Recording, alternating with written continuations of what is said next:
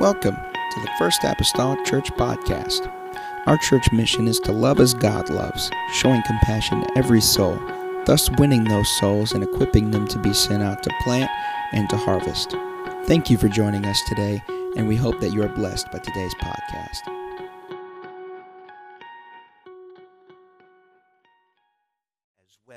Uh, Psalms 37, verse number 3, uh, starting, the Bible says, Trust in the Lord and do good. So shalt thou dwell in the land, and verily thou shalt be fed. Delight thyself also in the Lord, and he shall give thee the desires of thine heart. Commit thy way unto the Lord.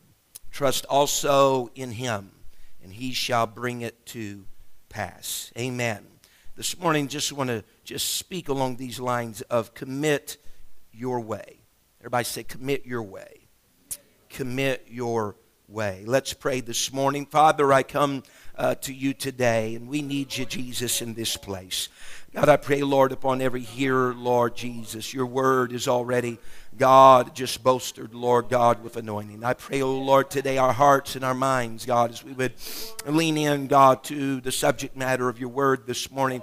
God, that our lives and our hearts, God, could be enriched, God, by it. Lord, we'll give you the praise, Lord, for what you do, for what you accomplish. Lord Jesus, in this place, in the lovely name of Jesus Christ that I pray. Amen and amen. Everyone say amen. Shake a hand with someone near to you, if you will, this morning before you're seated. Amen. In God's house.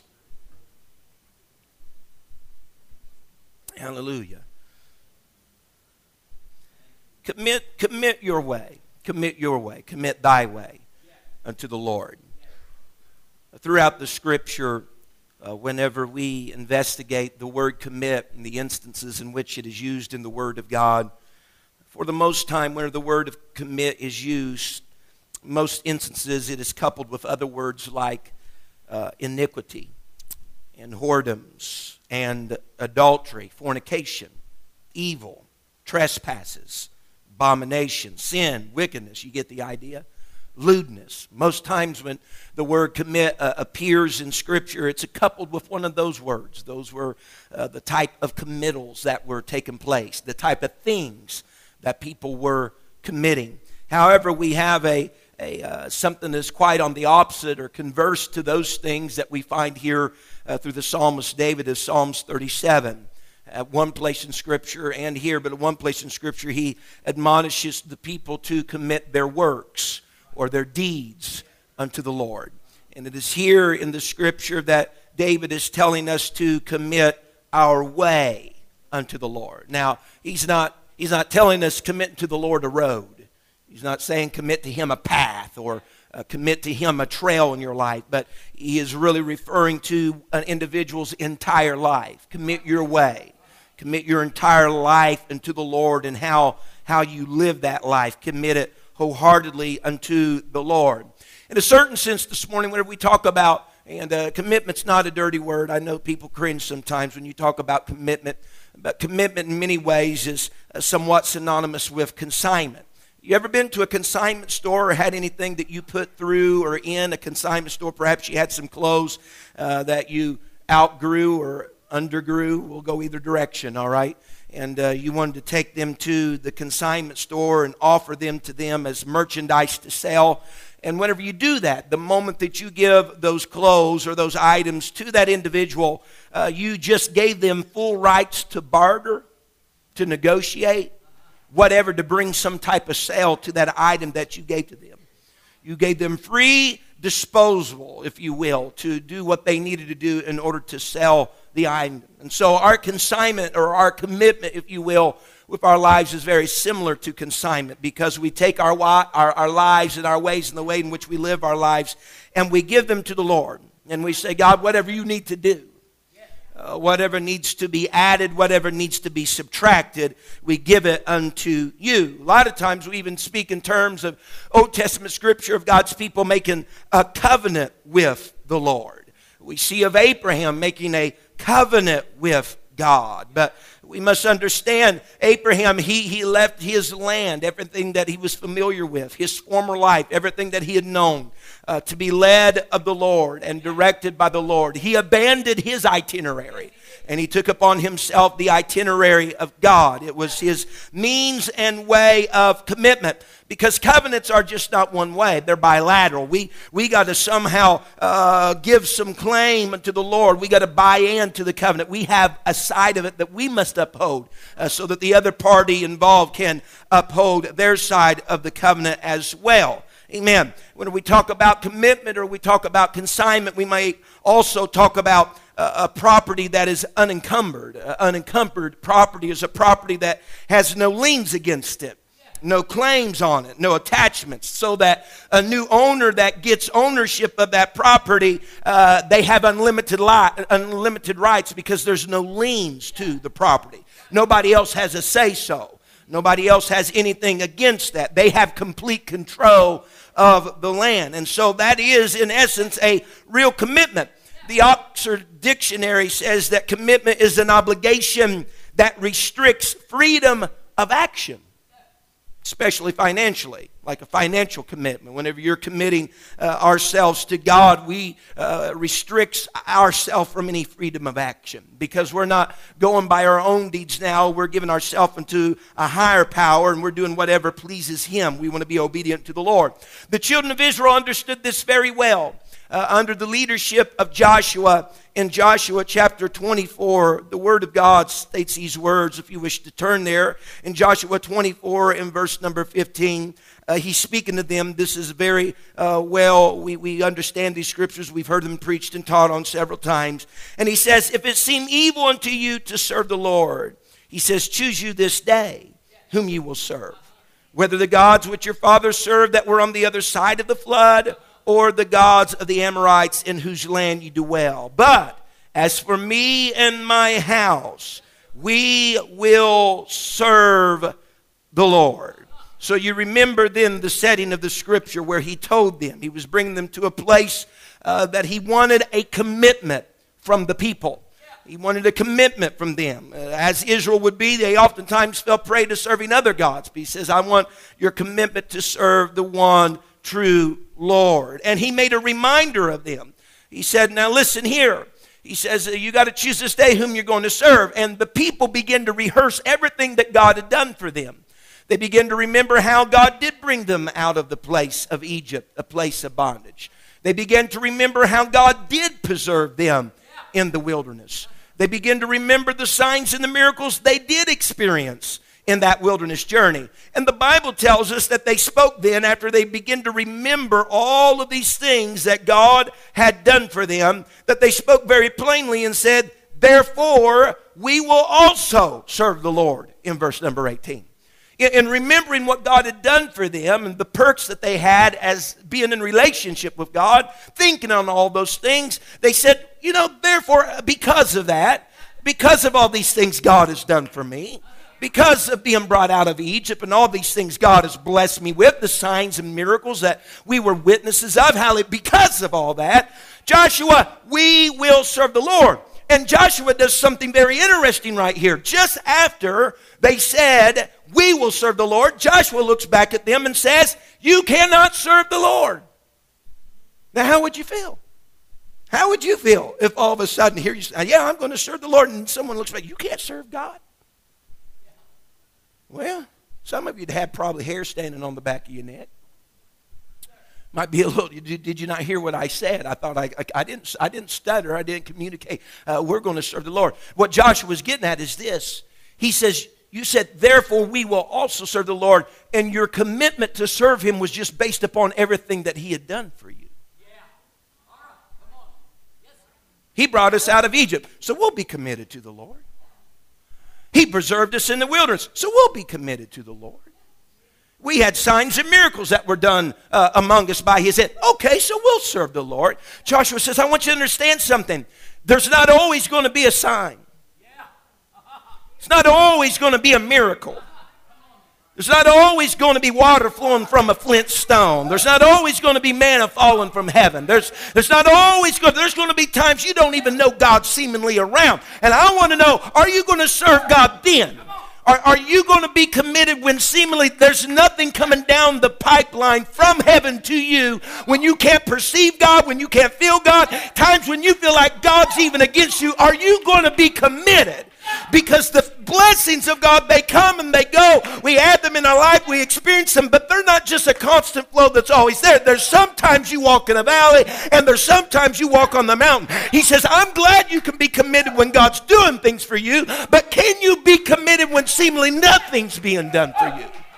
You're going to be committed to God.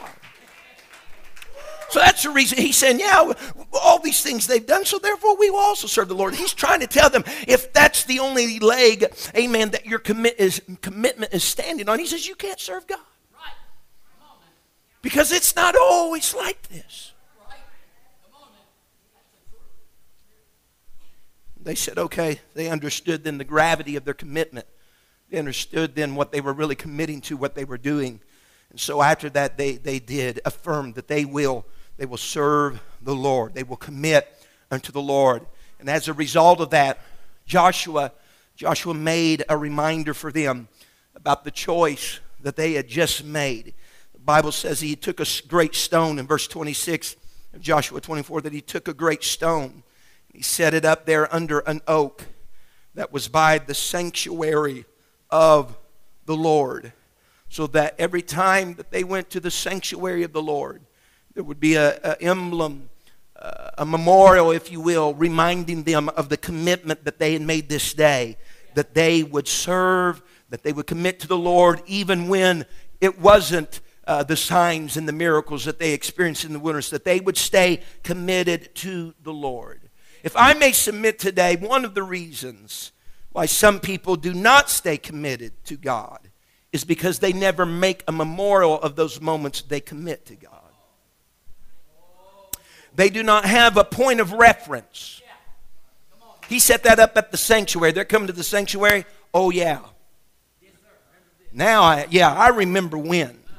But if you don't have anything in your past that's a memorial about the time that you stood in God's presence and that blubber came out of your mouth, how you was going to do this, or you vowed that, or you committed this. If you never made a memorial, then whenever you cast your eyes over your shoulders, uh, it doesn't call to memory the things that you have committed to God. It is important to make memorials during those times of commitment so that whenever life does what life does, you'll have a point of reference. You can look back to and say, hold on, I can't go here, I can't do that, I can't do this. Because back here so many years ago or so many weeks ago, I told God, God, it doesn't matter what happens, what comes, I'm going to be committed to you. People who find themselves out of commitment never built a memorial concerning the things that they had committed unto God. It's vitally important that we do that. We will serve the Lord. We, we will be the bondservants of the Lord. We will be servants of the Most High God. Amen. And whenever we commit ourselves to the Lord, that doesn't do away with our trial, it doesn't do away with our difficulty. The Bible says in Hebrews 11, verse number 13, you'll just turn to these areas of Scripture with me today. But in Hebrews chapter 11 and verse number 13, the Bible states these words. We're going to the book of faith, Hebrews 11, 13. The Bible says, These all died in faith not having received the promises, but having seen them afar off, were persuaded of them and embraced them and confessed that they were strangers and pilgrims on the earth. For they had for they that say such things declare plainly that they seek a country.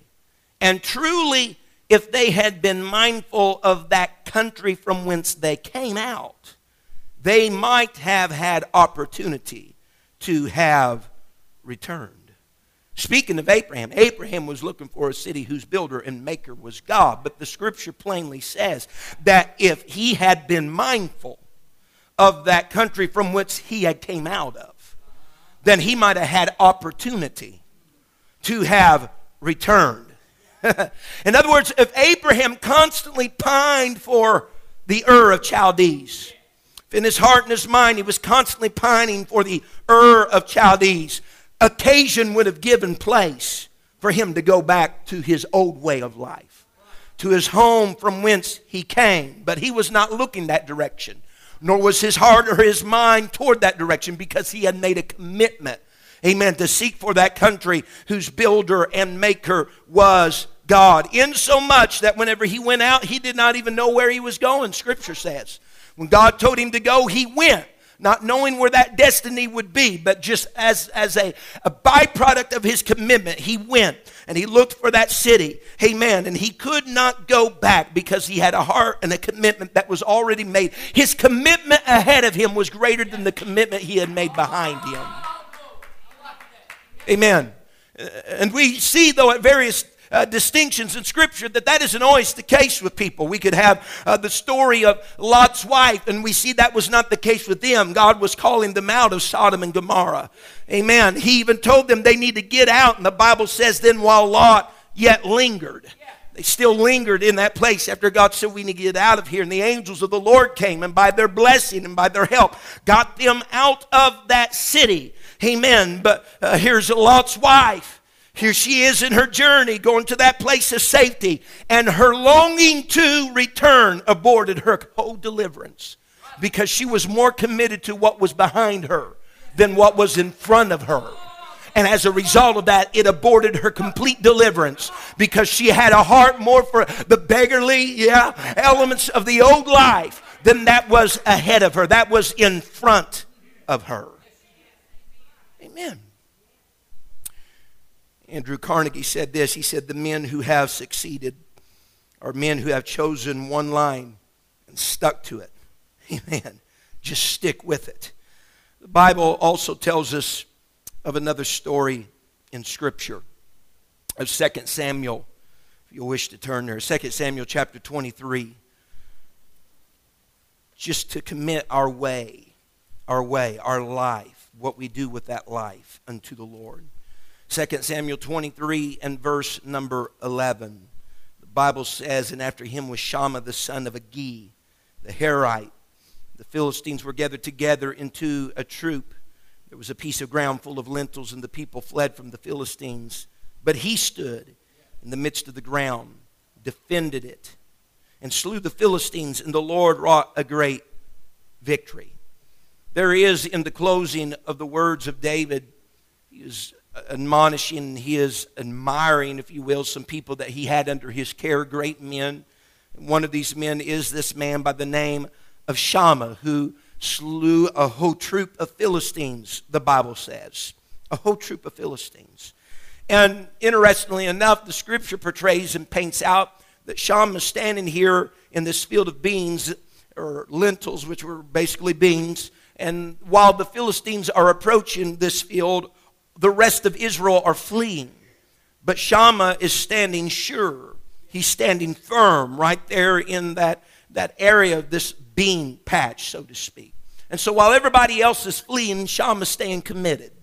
Committed to the field of lentils, committed to the field of beans. And one thing that's interesting about that is that that's not a part of Shammah's heritage or his lineage. That's not a part of his ancestry. Amen. To be committed. Bible says he was the son of Agee. A Agee, we don't know much about him. There's not a lot of stories or anything that tells us in Scripture concerning him, but we know concerning his name, his name meant a fugitive, a wanderer, a rover, one that was not usually committed, one that picked up and left. And yet here is the son of Agee, a son of someone that's usually not committed, he's staying firm right there in that bean patch. One thing that that spells to me personally is this, is that you can come from homes and families, wherever you may come from, and although your legacy might not have been of a family or a home of people that were committed to the house of God or the people of God, that does not have to dictate your commitment. Amen. Or it could even bring it to for everyone today that although we live in a society of non-commitment and non-committal, you know, it's just whatever you want to do by the seat of your pant type thing. That does not mean the church of the living God in this hour has to somehow fall prey to the same tendencies. We can be committed. And so uh, he had an ancestry of not being committed, but here he is standing there sure, and he's standing firm there in a bean patch, a patch full of lentils, and he's stationed there. Everybody else is fleeing, but he's determined. He has a sound resolve. He's steadfast. He's going to protect this land. He's going to protect all of these things that's right there underneath his feet. And we ask ourselves the question what caused Shammah, what caused him to stand and defend these, these beans, these lentils, while the rest of the Israelites were fleeing? I mean, what, what was he standing for? I mean, it's just a field of beans. It doesn't seem like much. Amen. And I don't believe, listen to me this morning, I do not believe that the rest of Israel fled because of the enemy that was approaching.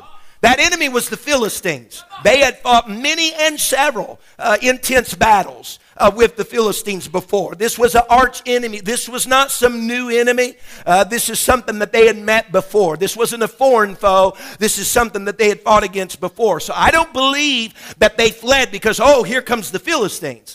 They had fought battles with the Philistines before. They had had encounters with the Philistines before. But I believe the people fled. Listen to me very well. They fled because by their own perception, what they were fighting for was not significant enough to sacrifice for. By their own perception, what they were fighting for would not, would not be significant enough, Sister Craig, to sacrifice for. That was their perception.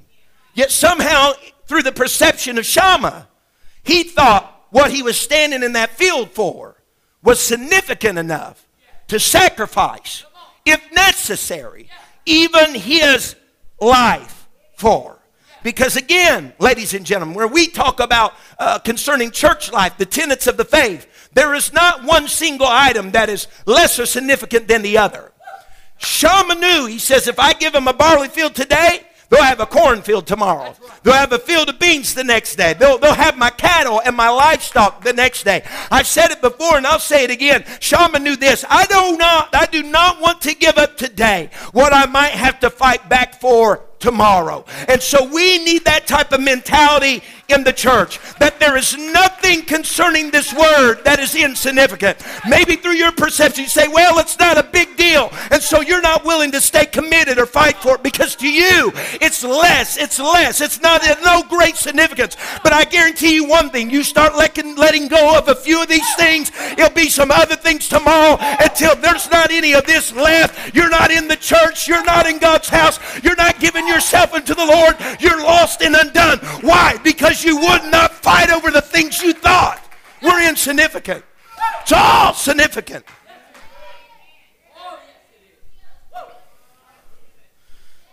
The malady is this whatever you give up today, if you ever want to get back to that place, you're going to have to fight for it to get back there.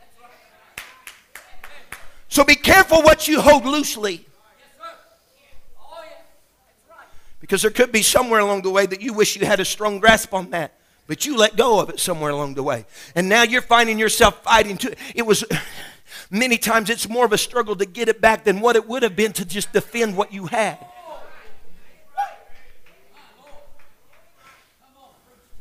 You know, I have the bean field. Man, I'm possessor of this. This is mine. This is my bean field. At that point in time, I'm just defending something that's already mine. But whenever I hold that loosely and it's been ripped away from me, And we got to form a militia. And we got to, uh huh.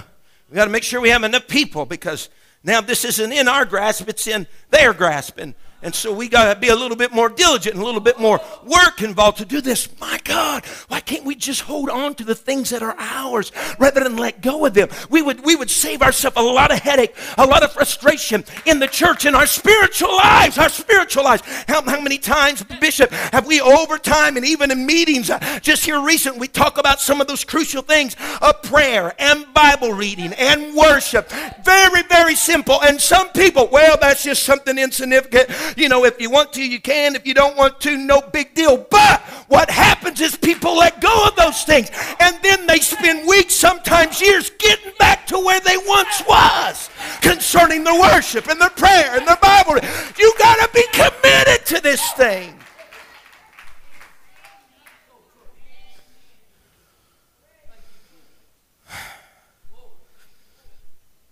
It's not a new foe. It's not a new adversary on the horizon. And we're scratching our head like, wow, this is new. No. Same old tactics, same lies, same deceptions. So the enemy hasn't changed, but you know what happens? The level of our commitment changes.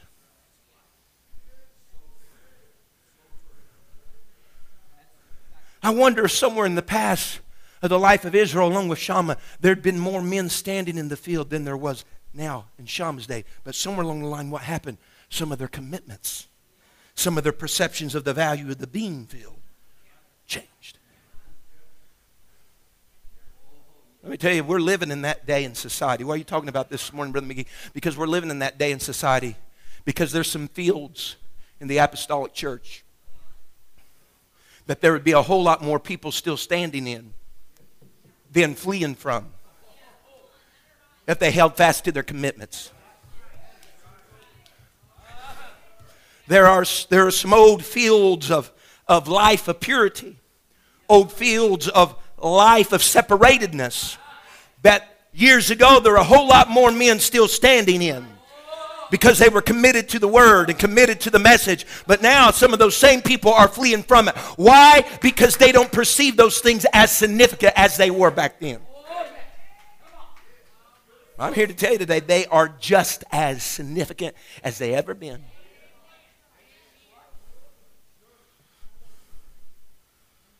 Amen.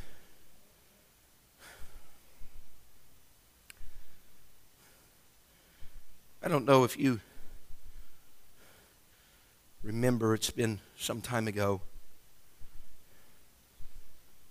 I'll just share it again, though, because I think it's just it's pertinent for now. That is, I read one time about a Romania preacher. You'll maybe some of you remember this when I get into this, but he said, You talk about commitment, he said all the time in America, but we talk about surrender in Romania. He said, What's the difference? He said, Well, you see, when you make a commitment to someone, you are in control. You decide what you're going to do, then you do it. But when you surrender to another person, you put the other person in control. They decide what you're going to do, and you do it. He says we need to get away from the idea, per se, of commitment, move towards surrender. But if I could just alter that a little bit, maybe we just need to commit to surrender. Because we could work up we could work up a grocery list of things that we need to commit to. We could sit down right now and have people start hollering stuff out and we could just start writing away. You need to commit to this you know this and before you're done you're feeling a little intimidated you know about the things that we really need to commit to. But if we could just commit to be surrendered to the lord commit to be a servant commit to be a servant then the list will get the list will get taken care of as long as we just commit to be a servant, commit to surrender. Whenever we commit and, and, surrender our control into the Lord, then all those other things that we would have made on that list will, will be taken care of. So we just need to commit to surrender unto the Lord.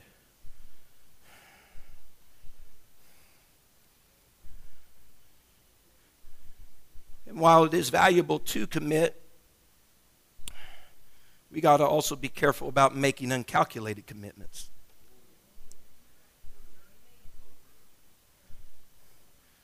Sometimes what we find ourselves in trouble with is not it's not withdrawing commitments from valid, good, right things, but it's the commitments we make to the invalid, impure. Because committing to the wrong things and the wrong people can be just as, or if not more dangerous than not committing to the right things. Why? Because whenever you commit to something wrong and then you wish to commit to something right, it takes a breaking of the commitment of the wrong then to commit to the right. But if you are just not committed, then you just have to commit. And so we get these strongholds in our life because we've committed to invalid things, wrong things. They cover a gamut of, of, a spectrum, if you will, of items, but we commit to those. And so then our difficulty then in our walk with Lord sometimes is we want to commit to Him, but we know in order to do that, we have to break a commitment. Oh, yes. You know, there's some of that. There's, there's a lot of people, and listen to me, and this is, this is not colored in any direction toward anyone today. I'm just speaking, all right?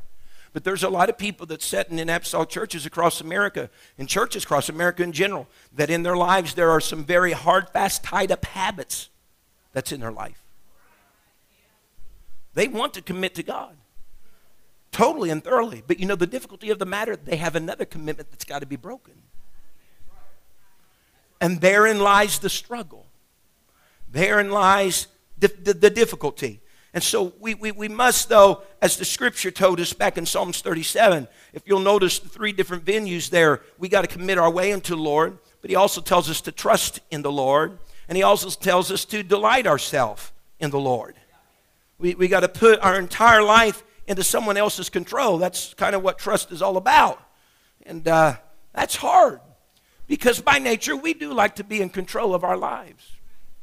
We like to have the say what we're going to do in our lives. Amen. But he asked us to, to put our trust in the Lord. The Bible says in Jeremiah 10 23, he says, It is not in man that walketh to direct his steps. Wow. Here I really thought, you know, I had this thing together. But he said, It's not in man that walketh to direct his steps. Proverbs 19 21 says, There are many devices in a man's heart. Nevertheless, the counsel of the Lord, nevertheless, the counsel of the Lord that shall stand. In other words, we have many devices in our heart, what we would do or should do or could go or where go, but the counsel of the Lord, that's really what needs to stand. That's what needs to be sure in our lives. Amen. If you could just, you could just just go to the book of Judges 11. I want to talk about an individual there in Judges chapter number 11. We're talking about having wrong commitments and need to be committed to the right things, but sometimes that requires breaking a bad commitment. The Bible speaks of, of that in Judges chapter number 11. There's a story there made of a man he's a little he's a little obscure in scripture quite quite obscure actually talks of a man by the name of jephthah in judges 11 jephthah jephthah had a very impure beginning in his life the bible describes that he is the son of a harlot so he has a tainted stain right there from the get-go is the stain that he is the son of a harlot. And as a result of that, he's ousted by his own family. Uh, he's pushed aside. He goes to another city Uh, because he has the stigma of his life of being the son of a harlot. And he, the Bible says even whenever he goes to the, I believe it's the city or the land of Tob, that, that he, he kind of encircles himself and gathers himself with some vain men vain men. I mean, his life has already been stigmatized by being the son of the harlot, so I got to live up to what the stigma in my life is. because this is what they label me, this is what they say I am, and so, you know, I, I got to live the way that I am perceived and thought of. And so he surrounded himself with vain men. The Bible says at a particular time in his life, then, uh, that there were some that come, some of the land of Gilead that come and asked him that he would somehow be a captain over them, that they wanted to go to war against the Amorites, I believe it is. He, he want, they wanted to go to war uh, against them, and they wanted him to lead them in battle. And he's like, what in the world are you coming, you know, for me now? He said, why do you want this now? I'm, I'm the son of a harlot. You know, I've surrounded myself with vain men. And, and, uh, and they said, well, this is what we want. He says, well, can we make a little deal here? That if, if whenever the day's in that we're victorious or I'm victorious or we get victory, then that you will perpetually make me your captain you'll make me over them. Now I don't know. I don't know all of the uh, uh, the mind game or the theory and the thoughts behind these people coming and seeking out Jephthah, since he was the son of the harlot and he he had been ousted and pushed away from them, and now they're drawing him in. You know, just through my human thinking, I'm thinking to myself, maybe they think, well, you know, here's a good way to get rid of him. If we take him out in battle and he fails, he dies. It's said and done. It's over.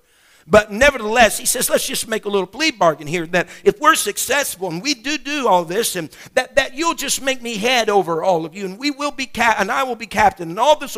What he was looking at, at was for a change in life. He was looking at to change his stigma, to change what he was known for. That I, have been tainted by being the son of a harlot and all those things, and this is this is a, a, a opportunity for something to change. I could be known as a victorious warrior, you know, some great captain. And so, if all this happens, let me be captain. And so they're going to go to battle. And Jephthah, he, he talks to God now.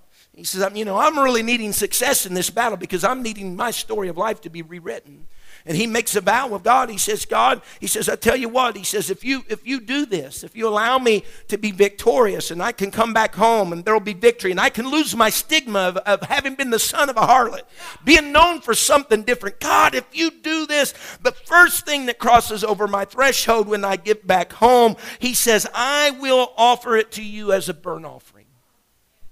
They go to battle. They are victorious. Whew. Could you just feel the relief already coming upon Jephthah? Except as on his ride home, he begins to remember he made a vow and a commitment to God and said, God, if you do this, then whatever crosses over my threshold, I'm going to offer as a burnt offering to you. Whenever it came to pay the vow, made a commitment in a moment. You know, we're good at doing that. We have loose lips. Oh, God, if you just take care of this, I'll give a $1,000 to foreign missions. God does it. You're like, oh, God, can we renegotiate? Uh huh. See, we have loose lips in our commitments whenever we're at the place during our commitment at that time that we're needing to be on the receiving end. But whenever it comes that we need to be on the paying end, Oh, that's when a memorial is very, very, very trustworthy. You look back to and say, oh, I did say that. Uh huh. And so here he is. He's riding back home. I mean, what's going to come across the threshold? Will it be a lamb? Maybe they got a domesticated goat that's just, you know, just like one of the family. No. What would come across the threshold that day out to meet her father would be his daughter the first thing that came across the threshold was his daughter. I can see his heart dropping down to his knees. Whew. God, I said, if you do this, I said, whatever came across it, this. We think, man, God, you're awful cruel. You could have caused anything to pass across the threshold. You could have caused the lamb to cross past the threshold, but his daughter, the Bible says it was his only daughter. Matter of fact, he didn't have any other son or daughter. This was the only child. And God caused that to pass over the threshold. But listen to me, just follow the stream of thought. Before the vows were ever made, before the commitments were ever made, while he still had the stigma of being the son of a harlot, while he still was surrounded by vain men and he had the old label upon his life, undoubtedly that only daughter was the thing he had loved the most. And whenever God caused her to pass over the threshold that day, he basically, in doing that, had a question for Jephthah. And it's a question for all of us. Because the greatest trial of your vow, the greatest trial of your commitment today will be if you're willing to sacrifice the things you had loved the most in order to keep the commitment that you made with God.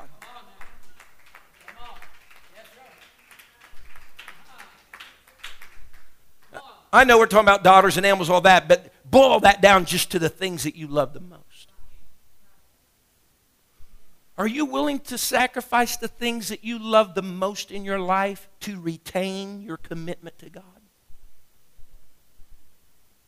The list go on. I, I, get outside of the picture of sons and daughters right now, okay?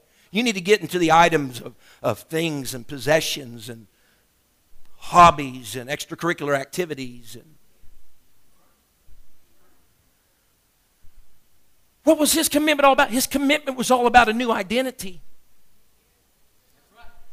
His commitment was about I, I was the son of a harlot, now I'm going to be known as a warrior. I was known as the defeated, now I'm going to be known as a defeater. And God, if you do all this for me, then I'm going to commit to you. But what's coming with it? God, you're saying in order for all this to happen, I got to allow the thing that I had loved the most to be sacrificed.